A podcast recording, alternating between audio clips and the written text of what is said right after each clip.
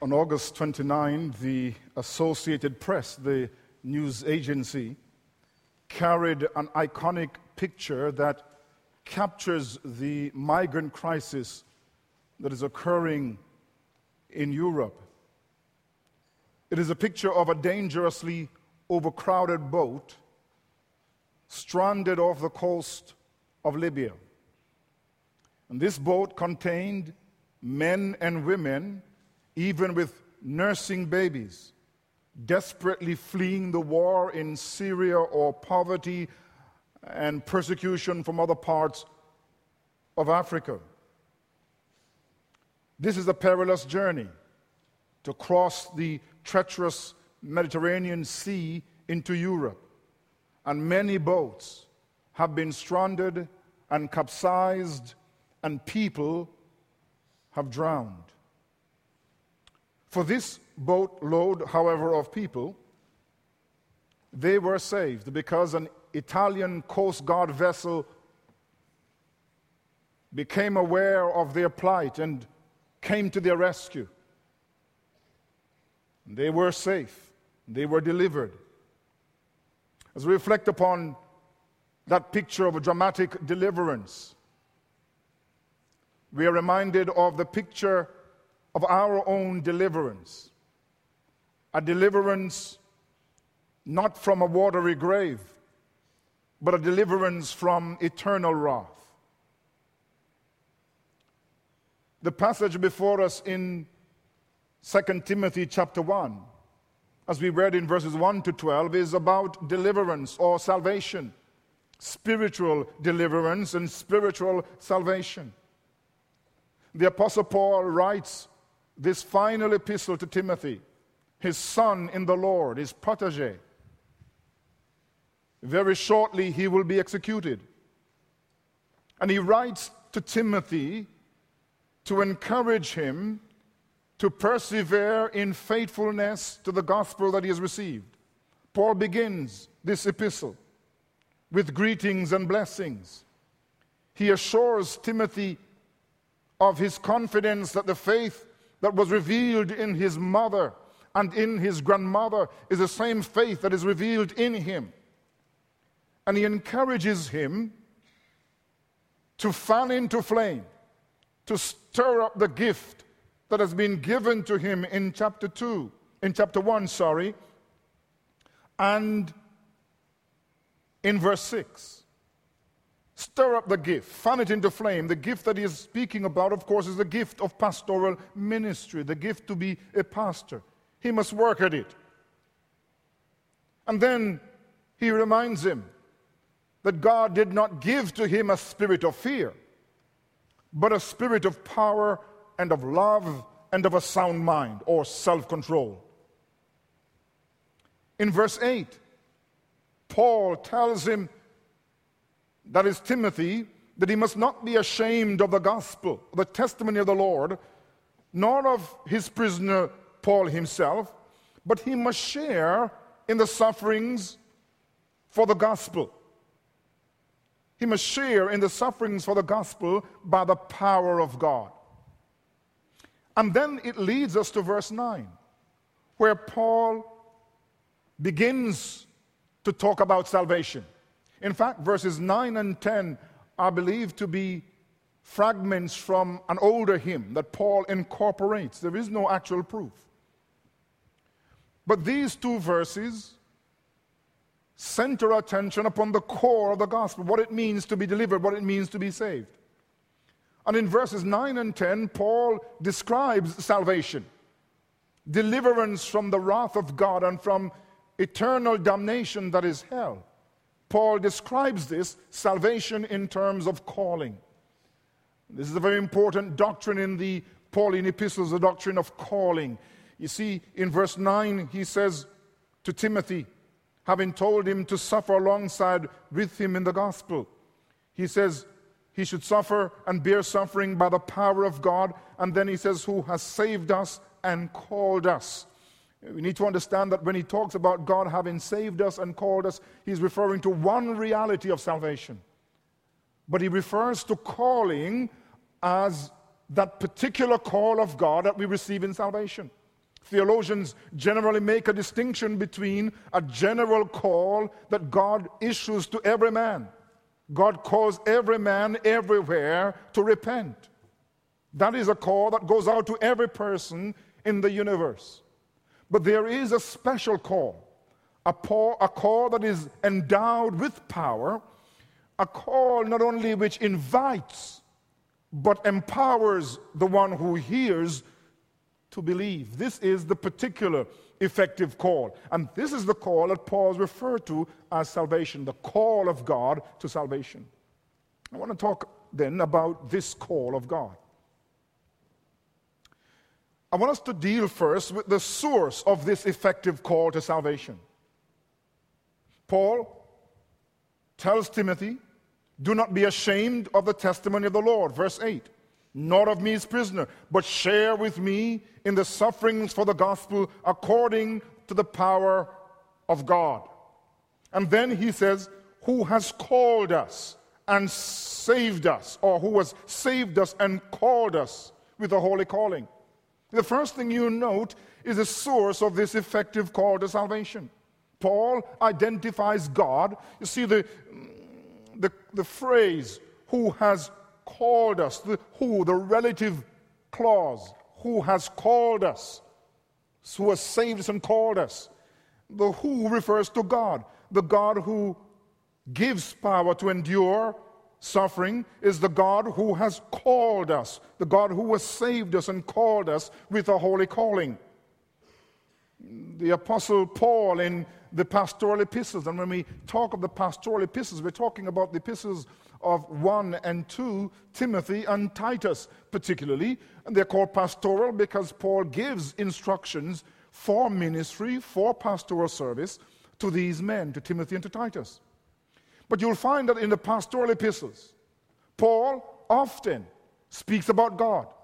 We think of chapter 1 of 1 Timothy, where he describes God now to the King who is eternal and immortal, to the only wise God. You see, God is eternal. God is a great, the great eternal King, the one who is above mortality, the one who cannot die, the one who is invisible and who alone is wise. Frequently, Paul refers to God as the living God. You find that in the pastoral epistles often. And it is this God, Paul says, who has called us effectively to salvation. He is a source of the effective call of salvation. This theme of God as the one who calls is repeated in the scriptures. Perhaps one of the best known texts where this is found is in Romans chapter 8, 29 to 30, where Paul tells the Romans, he says, of God, for whom he foreknew, he also predestined to be conformed to the image of his Son, that he might be the firstborn among many brethren. Moreover, whom he predestined, that is, God predestined, these he also called. And whom he called, these he also justified, and whom he justified, these he also glorified. This is what we call the golden chain of salvation. Because in eternity past, God predestined some to salvation. He marked them out. He set them apart in eternity for salvation. And those whom He chose and those whom He predestined in eternity for salvation. In time, he called them. And after calling them, he declared them righteous. He justifies them. And later on, he will glorify them. But it is God who calls. Paul makes the same point in writing to the Philippians when he says, I press towards the goal of the upward call of God. It is God who calls us unto heaven. So God is the, the source of this effective call to salvation. But this call, as I have sought to distinguish from the general call, is a powerful call. It is a creative call. It is a life giving call. It is not merely a summons, but a summons that is invested with power. Perhaps the most vivid picture of the kind of call we're talking about is the raising of Lazarus from the dead. By the time Jesus heard of Lazarus' death, and when he arrived at the graveside of Lazarus, Lazarus had been dead and buried for four days. He had begun to decompose. That was pointed out to Jesus. But he delayed his coming because he wanted everyone to know and to be absolutely clear that Lazarus was dead and very dead. And so he comes and he calls Lazarus. He says, Lazarus, come forth. And Lazarus received this call because the call opened his ears and gave him life and power. So, similarly, the call of God which comes to us in our sins was not merely an invitation, it was a powerful, quickening, awakening call that enabled us to respond in faith and in repentance to God. But the call of God, at least the God who is the source of this call, this call is purposive. That is, it, it is not merely calling us from something, it is calling us to something. You get an inclination of this because in verse 9, here in, in, in 2 Timothy chapter 1 and verse 9, Paul says that God, uh, who has saved us, has called us with a holy calling. But the grammar there could be, it could at least be rendered, who has called us to a holy calling. There is a purpose to God's call when God calls us into salvation. And then again, the rest of the scriptures bear this out that when God calls us, He calls us to something. We need to know then that the call of God is, first of all, relational. It is a call into a special relationship with Jesus Christ. Paul informs the Corinthians in 1 Corinthians chapter 1 verse 9 he says this God is faithful, who has called us into the fellowship of his Son, our Savior, the Lord Jesus Christ. God has called us not merely from sin, but called us into a special relationship. You need to know that salvation is to enter into an intimate spiritual bond with Christ. It is always an intimate relationship. You see, there's a calling to us to come to Christ, to be joined to Christ, to be in a spiritual relationship with Him. This call is not only directional because it is a call to Christ and therefore relational. It is a call that is eschatological, and the word eschatology just refers to the end. When we talk about in theology eschatology, we are talking about the things that will happen at the end of the age when Jesus returns. Well, the call of God to us is not merely a call for salvation in this life, but a call to glory, a call to heaven. Uh, Paul emphasizes this when he writes to the Thessalonians in 1 Thessalonians, he says, But we are bound to give thanks to God always for you, brethren, beloved by the Lord, because God from the beginning chose you for salvation through sanctification by the Spirit and belief of the truth to which he called you by our gospel. And here it is for the obtaining of the glory of our Lord Jesus Christ. When God calls us, he calls us to Christ, but he calls us to obtain the glory, to share in the glory of the Lord Jesus Christ. And Peter, the Apostle Peter, confirms this that we are called to a glorious destination. He says, May the God of all, of all grace, who called us to his eternal glory, by Christ Jesus after you have suffered a while, perfect, establish, strengthen, and settle you. 1 Peter 5 and verse 10.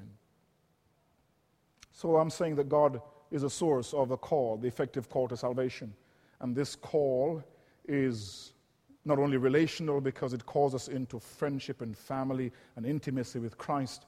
Not only is it eschatological, but this call is a call that is ethical. And I think that this is at the heart of what we see in verse 9 when he says, Of God who has saved us and called us with a holy calling. You see, the call is a holy calling because it comes from a holy God. And it is a calling to a holy way of life. So it is a holy calling. God has called us to a holy calling, to be holy people. 1 Corinthians chapter 1 and verse 2, Paul says, To the church of God which is at Corinth, to those who are sanctified in Christ Jesus, called to be saints, who with all who in every place call on the name of the Lord Jesus Christ. But we're called to be saints. It was rather intriguing that some, I think earlier in this month, the Vatican uh, made Mother Teresa of Calcutta a saint. That was a fascinating thing. Because really, the term saint simply means holy. Hagios means holy, to be separated. And only God can make a man or woman take a sinner and turn him into a saint. You and I can go around, you know, you can proclaim me a saint and I can proclaim you a saint. And we all proclaim one another saints. But unfortunately, such proclamations are useless. Only God can tell you that you are holy. Only God can proclaim a man or woman a saint. And a saint doesn't mean that we are special and above everybody else. Saint in the Bible means to be separate. Hagios means to be set apart. And Paul says, God has called us to be saints, meaning to be separated from sin and to be dedicated and devoted to Him. In fact, this is a repeated emphasis in Pauline writing. He tells the Thessalonians, he says, For God did not call us to uncleanness, but in holiness. 1 Peter 2 9, but you are a chosen generation, a, royal priesthood, a holy nation, his own special people, that you may proclaim the praises of him who called you out of the darkness, that is, out of the darkness of sin, into his marvelous light. 1 Peter 2 9. So, what am I saying? I'm saying then that salvation is perceived by Paul in this instance here in 2 Timothy chapter 1 and verse 9 and 10 as a calling, an effective calling. And the, be- and, and, and the source of this calling is God. It is His initiative to call us powerfully into salvation. He has called us to Christ, called us to glory, and called us to a life of holiness. We've seen the source of this effective call to salvation. But the verse also has something else to say about this call. It teaches us, secondly, the basis. We've seen the source, but now we see the basis of the effectual call to salvation. What is the basis of salvation? On what basis does God save sinners? A few days ago in a restaurant, the owner posed this question to those of us who were there. He asked, What is the difference between what you believe and what the Catholic Church believes? And immediately a number of issues sprang to mind. The dividing line between evangelicals and Catholics is great. We divide on many issues. But the parting of the way, the central issue in the parting of the way between us and Catholics and those of that persuasion surrounds the issue of how one is saved. On what basis are we saved? For Catholics, men, sinners, are saved by grace. But they also state that we are saved by our good works, that our good works are indispensable for our salvation. Whereas evangelicals throughout the centuries have denied that our good works play a part in salvation. Now, Paul is calling Timothy, is calling him to suffer for the gospel. And he tells him that God has saved him, that his God has called him effectively into salvation. It's God's initiative. And then he tells him the reason you should stand is because the basis on which you have been called is not your works.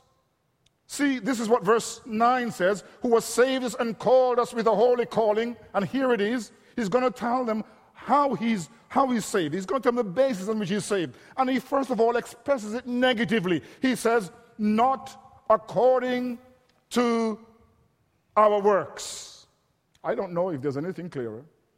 Not according to our works. Negatively. It's a major, major theme in Pauline writing. All of you, at least most of you, who are believers. know when you read in Ephesians chapter 2, 8 and 9, Paul insists, For by grace are you saved, through faith. And that faith, not of yourselves, It is the gift of God, and here it is, not of works, lest any man should boast.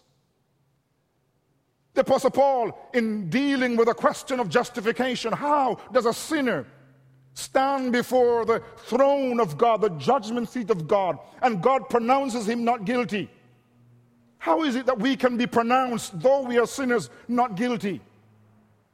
Is it because of what we have done? Paul says, To him who does not work, but believes, his faith is credited to him as righteousness. It just simply means that God credits us with righteousness without our works.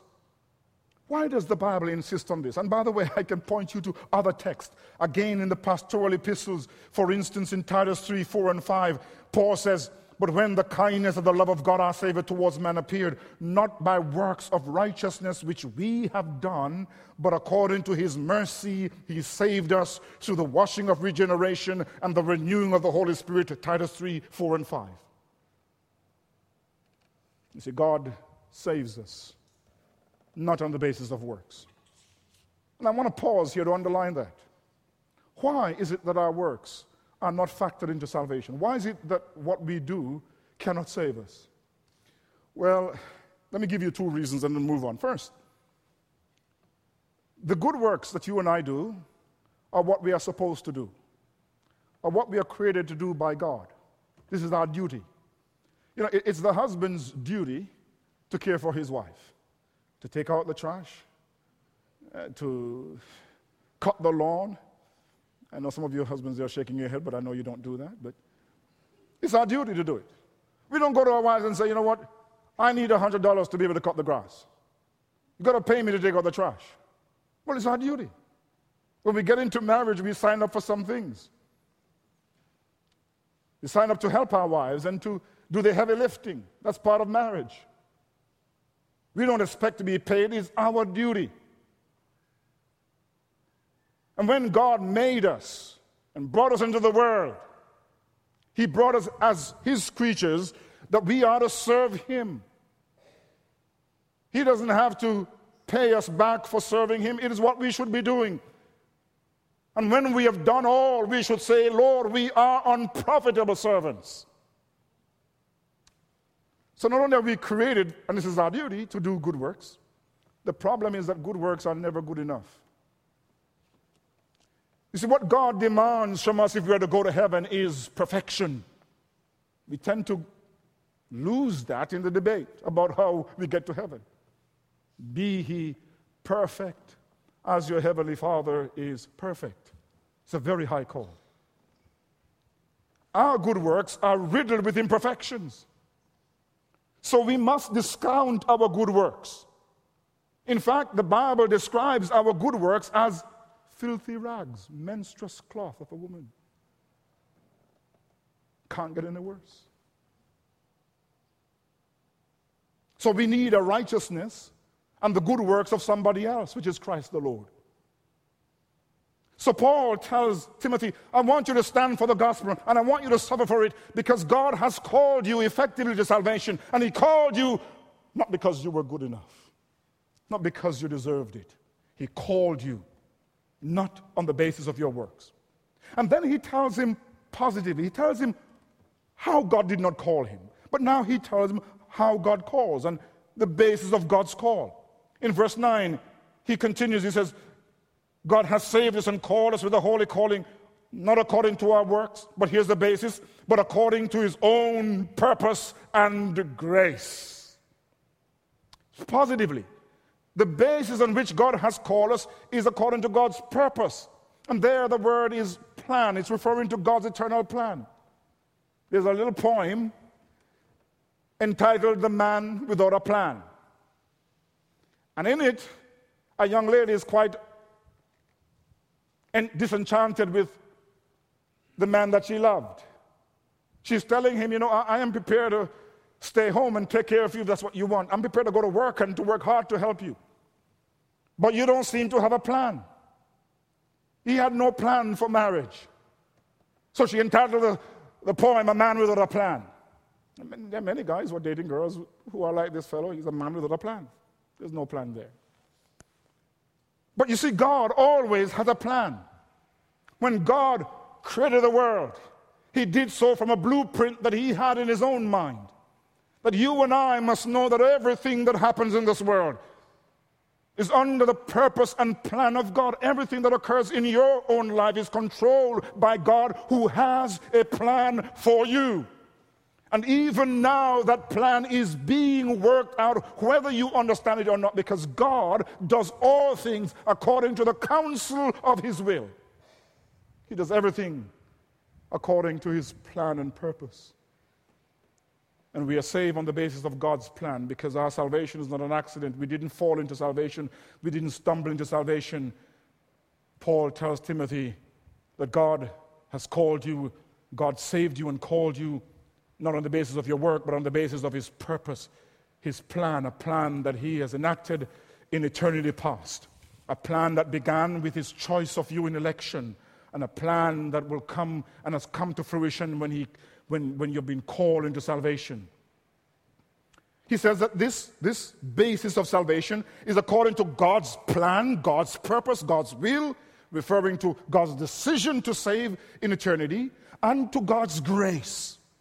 Grace is the unmerited favor of God to undeserving, ill deserving, and hell deserving sinners. It is God's unfathomable and inestimable kindness to those who don't deserve it. How are you saved? Not on the basis of works, but on the basis of God's purpose or God's eternal plan, and on the basis of His kindness, His grace. We've seen two things, two major things. First, we've seen the source of the effective call, which is God. We have seen the basis, which is God's purpose and grace. But thirdly, we see the sphere in which God calls, the effective call of God comes. Paul goes on to tell us, having told us that we were not saved by our works, but according to God's purpose and grace, then he says, that this grace was given us, verse 9, in Christ before time began. The, fe- the sphere in which God calls us and saves us is Christ. And what he's saying is, God saved us by grace. But this grace was given to us in Christ before time began. And what Paul is emphasizing is what he does in Ephesians chapter 1 that all blessings, all spiritual and temporal blessings come to us in Christ. Nothing comes from the Father directly to you, but in and through Jesus Christ. And he says, Grace, the grace by which we have been saved has been given to us, but it has been given to us in and through Jesus. That is, it is only as you are in relationship with Christ that you receive saving grace. Paul goes on and he says, that God has given us grace, that is the grace to save us in Christ in eternity, before time began. But he says, but this grace has now been revealed in verse 10. This grace has now been revealed by the appearing of our Savior, Jesus Christ. This saving grace of God was manifested to us when Jesus came into the world. His incarnation, his taking of flesh, was a revelation of God's grace.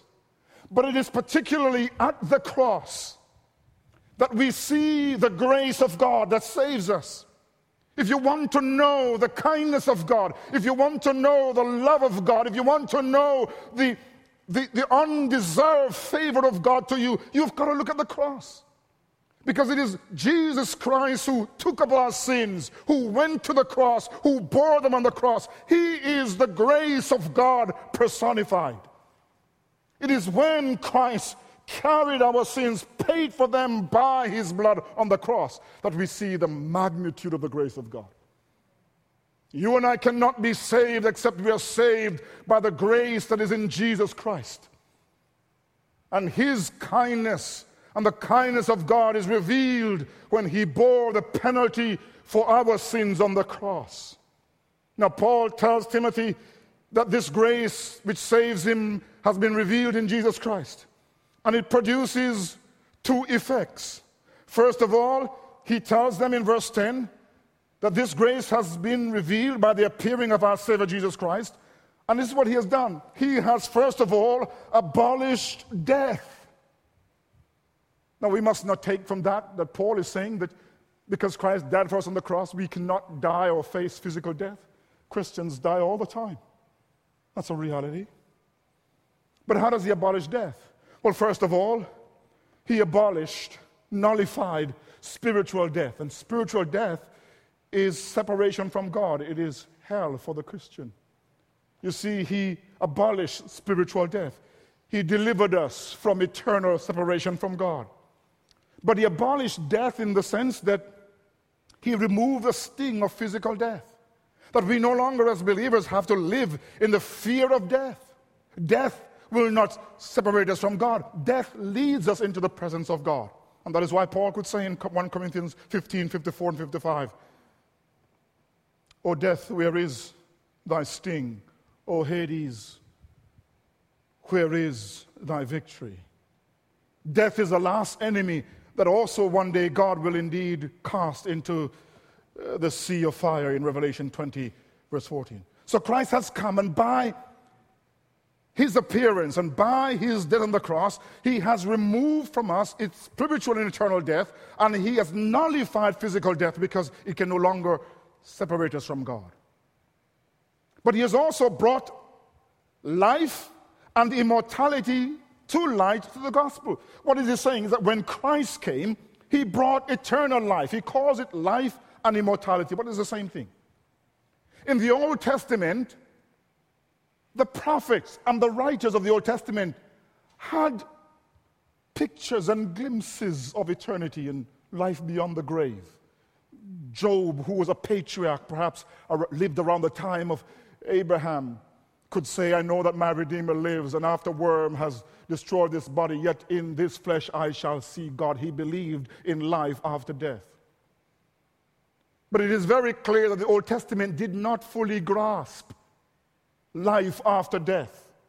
So it is when Christ appeared, Christ, who is the grace of God, it is when he came and when he died and when particularly he rose from the dead, that we have a glimpse that there is indeed life after death.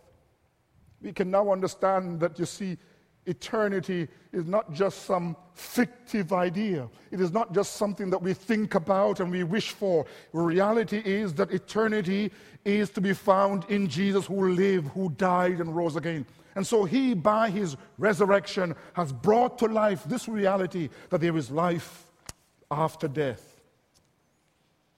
And so, in summary, we see Paul's description of salvation as an effective call of God, a call that originates from God Himself. He is the initiative of this call. This call is on the basis not of what we have done, but God's purpose, God's deliberate plan in eternity, and God's grace in time. But this salvation, which He calls the effective call, has come to us through Jesus Christ, who appeared for us and died for us and rose for us and has given us life and immortality. God is the one who calls. And this passage here this morning invites those of us who hear the call of God to respond. You know, you, you and I receive many calls in a given day. We, you may get a call from your mom checking upon you. How are you doing? Are you eating well? Are you behaving yourself properly, not bringing shame on the family? You may get a friend, a call from a friend or from a coworker about some piece of software you're working on. And then you get calls, if you have a caller ID, from unknown. Most of those calls that we get from unknown, we don't answer. We pretend we're not there. The call which comes from God is not a call from an unknown. It's a call from the Heavenly Father, the one who created you in His own image. It comes from the King of glory, the King of the ages. It comes from Him who has no beginning and no end, the one who knows all things, who is the Alpha and the Omega. It comes from the King of glory and the Lord of life. And this call, a call that God issues to you, is a personal call. I don't know if you've ever been in a room or at a function where you feel a loss. You're the only person there. You don't know anybody. You're in a crowd, but you, you don't have anybody there that you know. You, you're alone. You start un- uh, wondering, you know, what am I doing here? You would like to make a discreet exit if you could. And then behind you, somebody calls your name. When you hear that, there's surprise, and yet uh, you're flushed with a sense of happiness because at least somebody recognized you. You see, when God calls, it's not a general nameless call, He addresses you. He knows where you live and He knows your circumstances. He knows you personally and He calls you by name. And it's a call, first of all, to turn from sin, to leave behind the lifestyle that He finds displeasing, a lifestyle that does not take into account God a life that you do not live and do everything that you ought to do for His glory, a life that is lived only for pleasure and for self. He calls you to turn from your sins and from self to Christ. But it is a call to believe in Christ. It is a call to take Christ, to embrace Him, to say that He is mine and I am His. It's a call to commit to Jesus, to him who loves you and died for you and rose again. You see, there is a call to you this morning to take Christ, to embrace him, to follow him, to give your heart and your life to live for his glory. Why? Because he is the Savior. He is the one who died for your sins. He's the one who rose for your justification. And he calls you regardless of your past, not to depend upon your good works, but to depend upon His grace. As human beings, we have a very uncomfortable relationship with grace. I suspect that we don't like the word grace because we like to revel in our own achievements. We're kind of people who want to say, you know, I, I pull myself up by my bootstraps. Nobody helped me along the way, although I don't think it's possible. You know, you know for, for many, their favorite Bible verse is God helps those who help themselves. The only problem with that is that that verse is not in the Bible. It's a statement of Benjamin Franklin.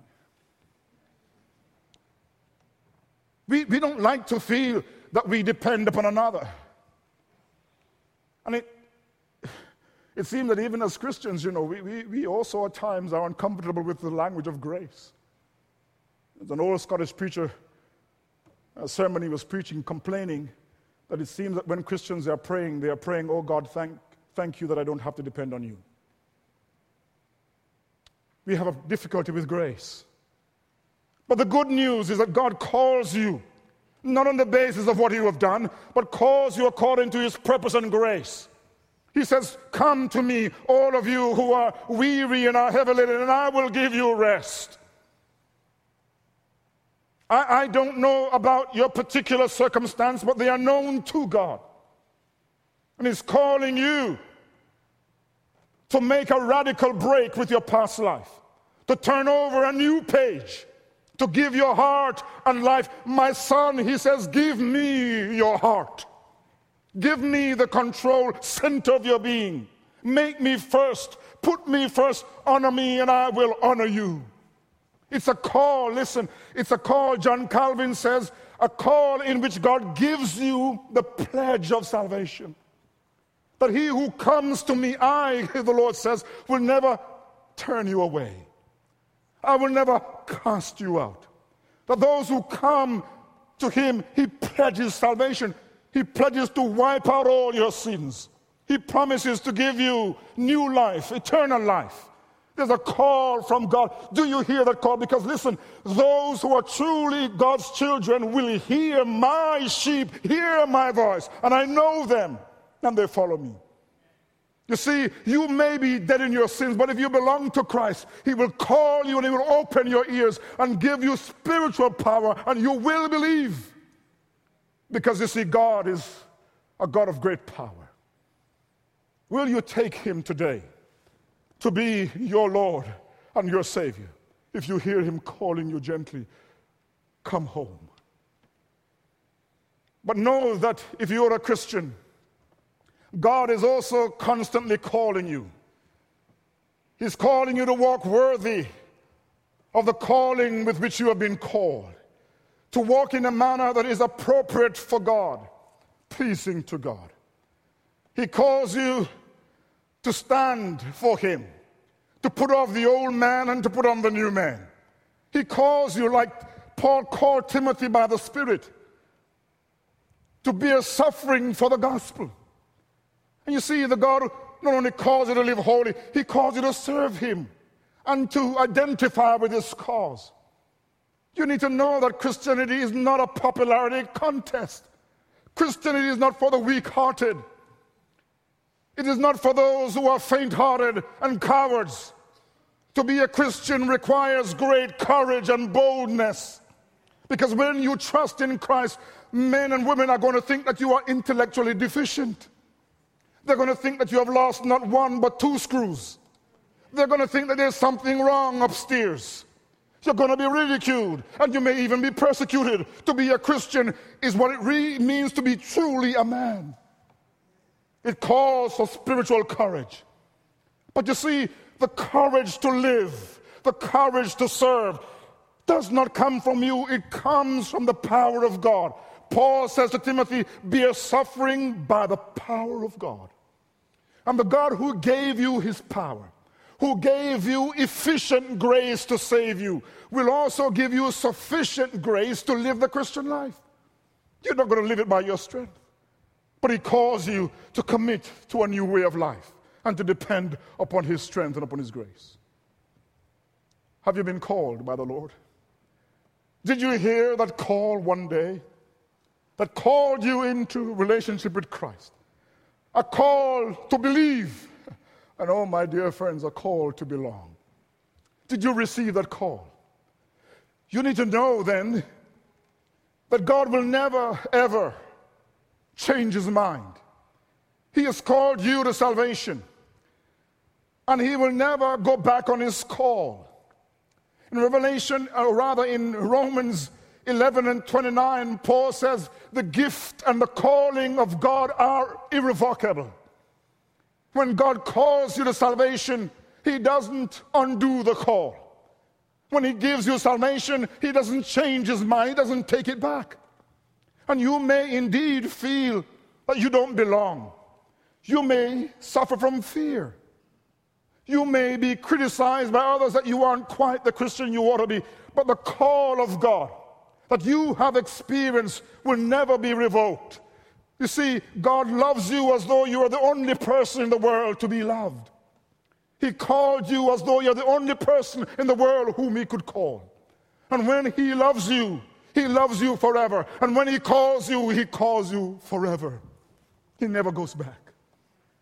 He calls you to believe and He calls you to belong. And that forever. I want you to know that if you are a believer whom God has called, you have good grounds to rejoice. Why? Because the Apostle Paul says in Romans chapter 8 and 28 For all things work together for good to those who love God and, and what? And are called according to his purpose. All things. The Apostle Paul does not say that all things are good. He doesn't say you're going to be immune from suffering. When you become a believer, your friends and family will betray you.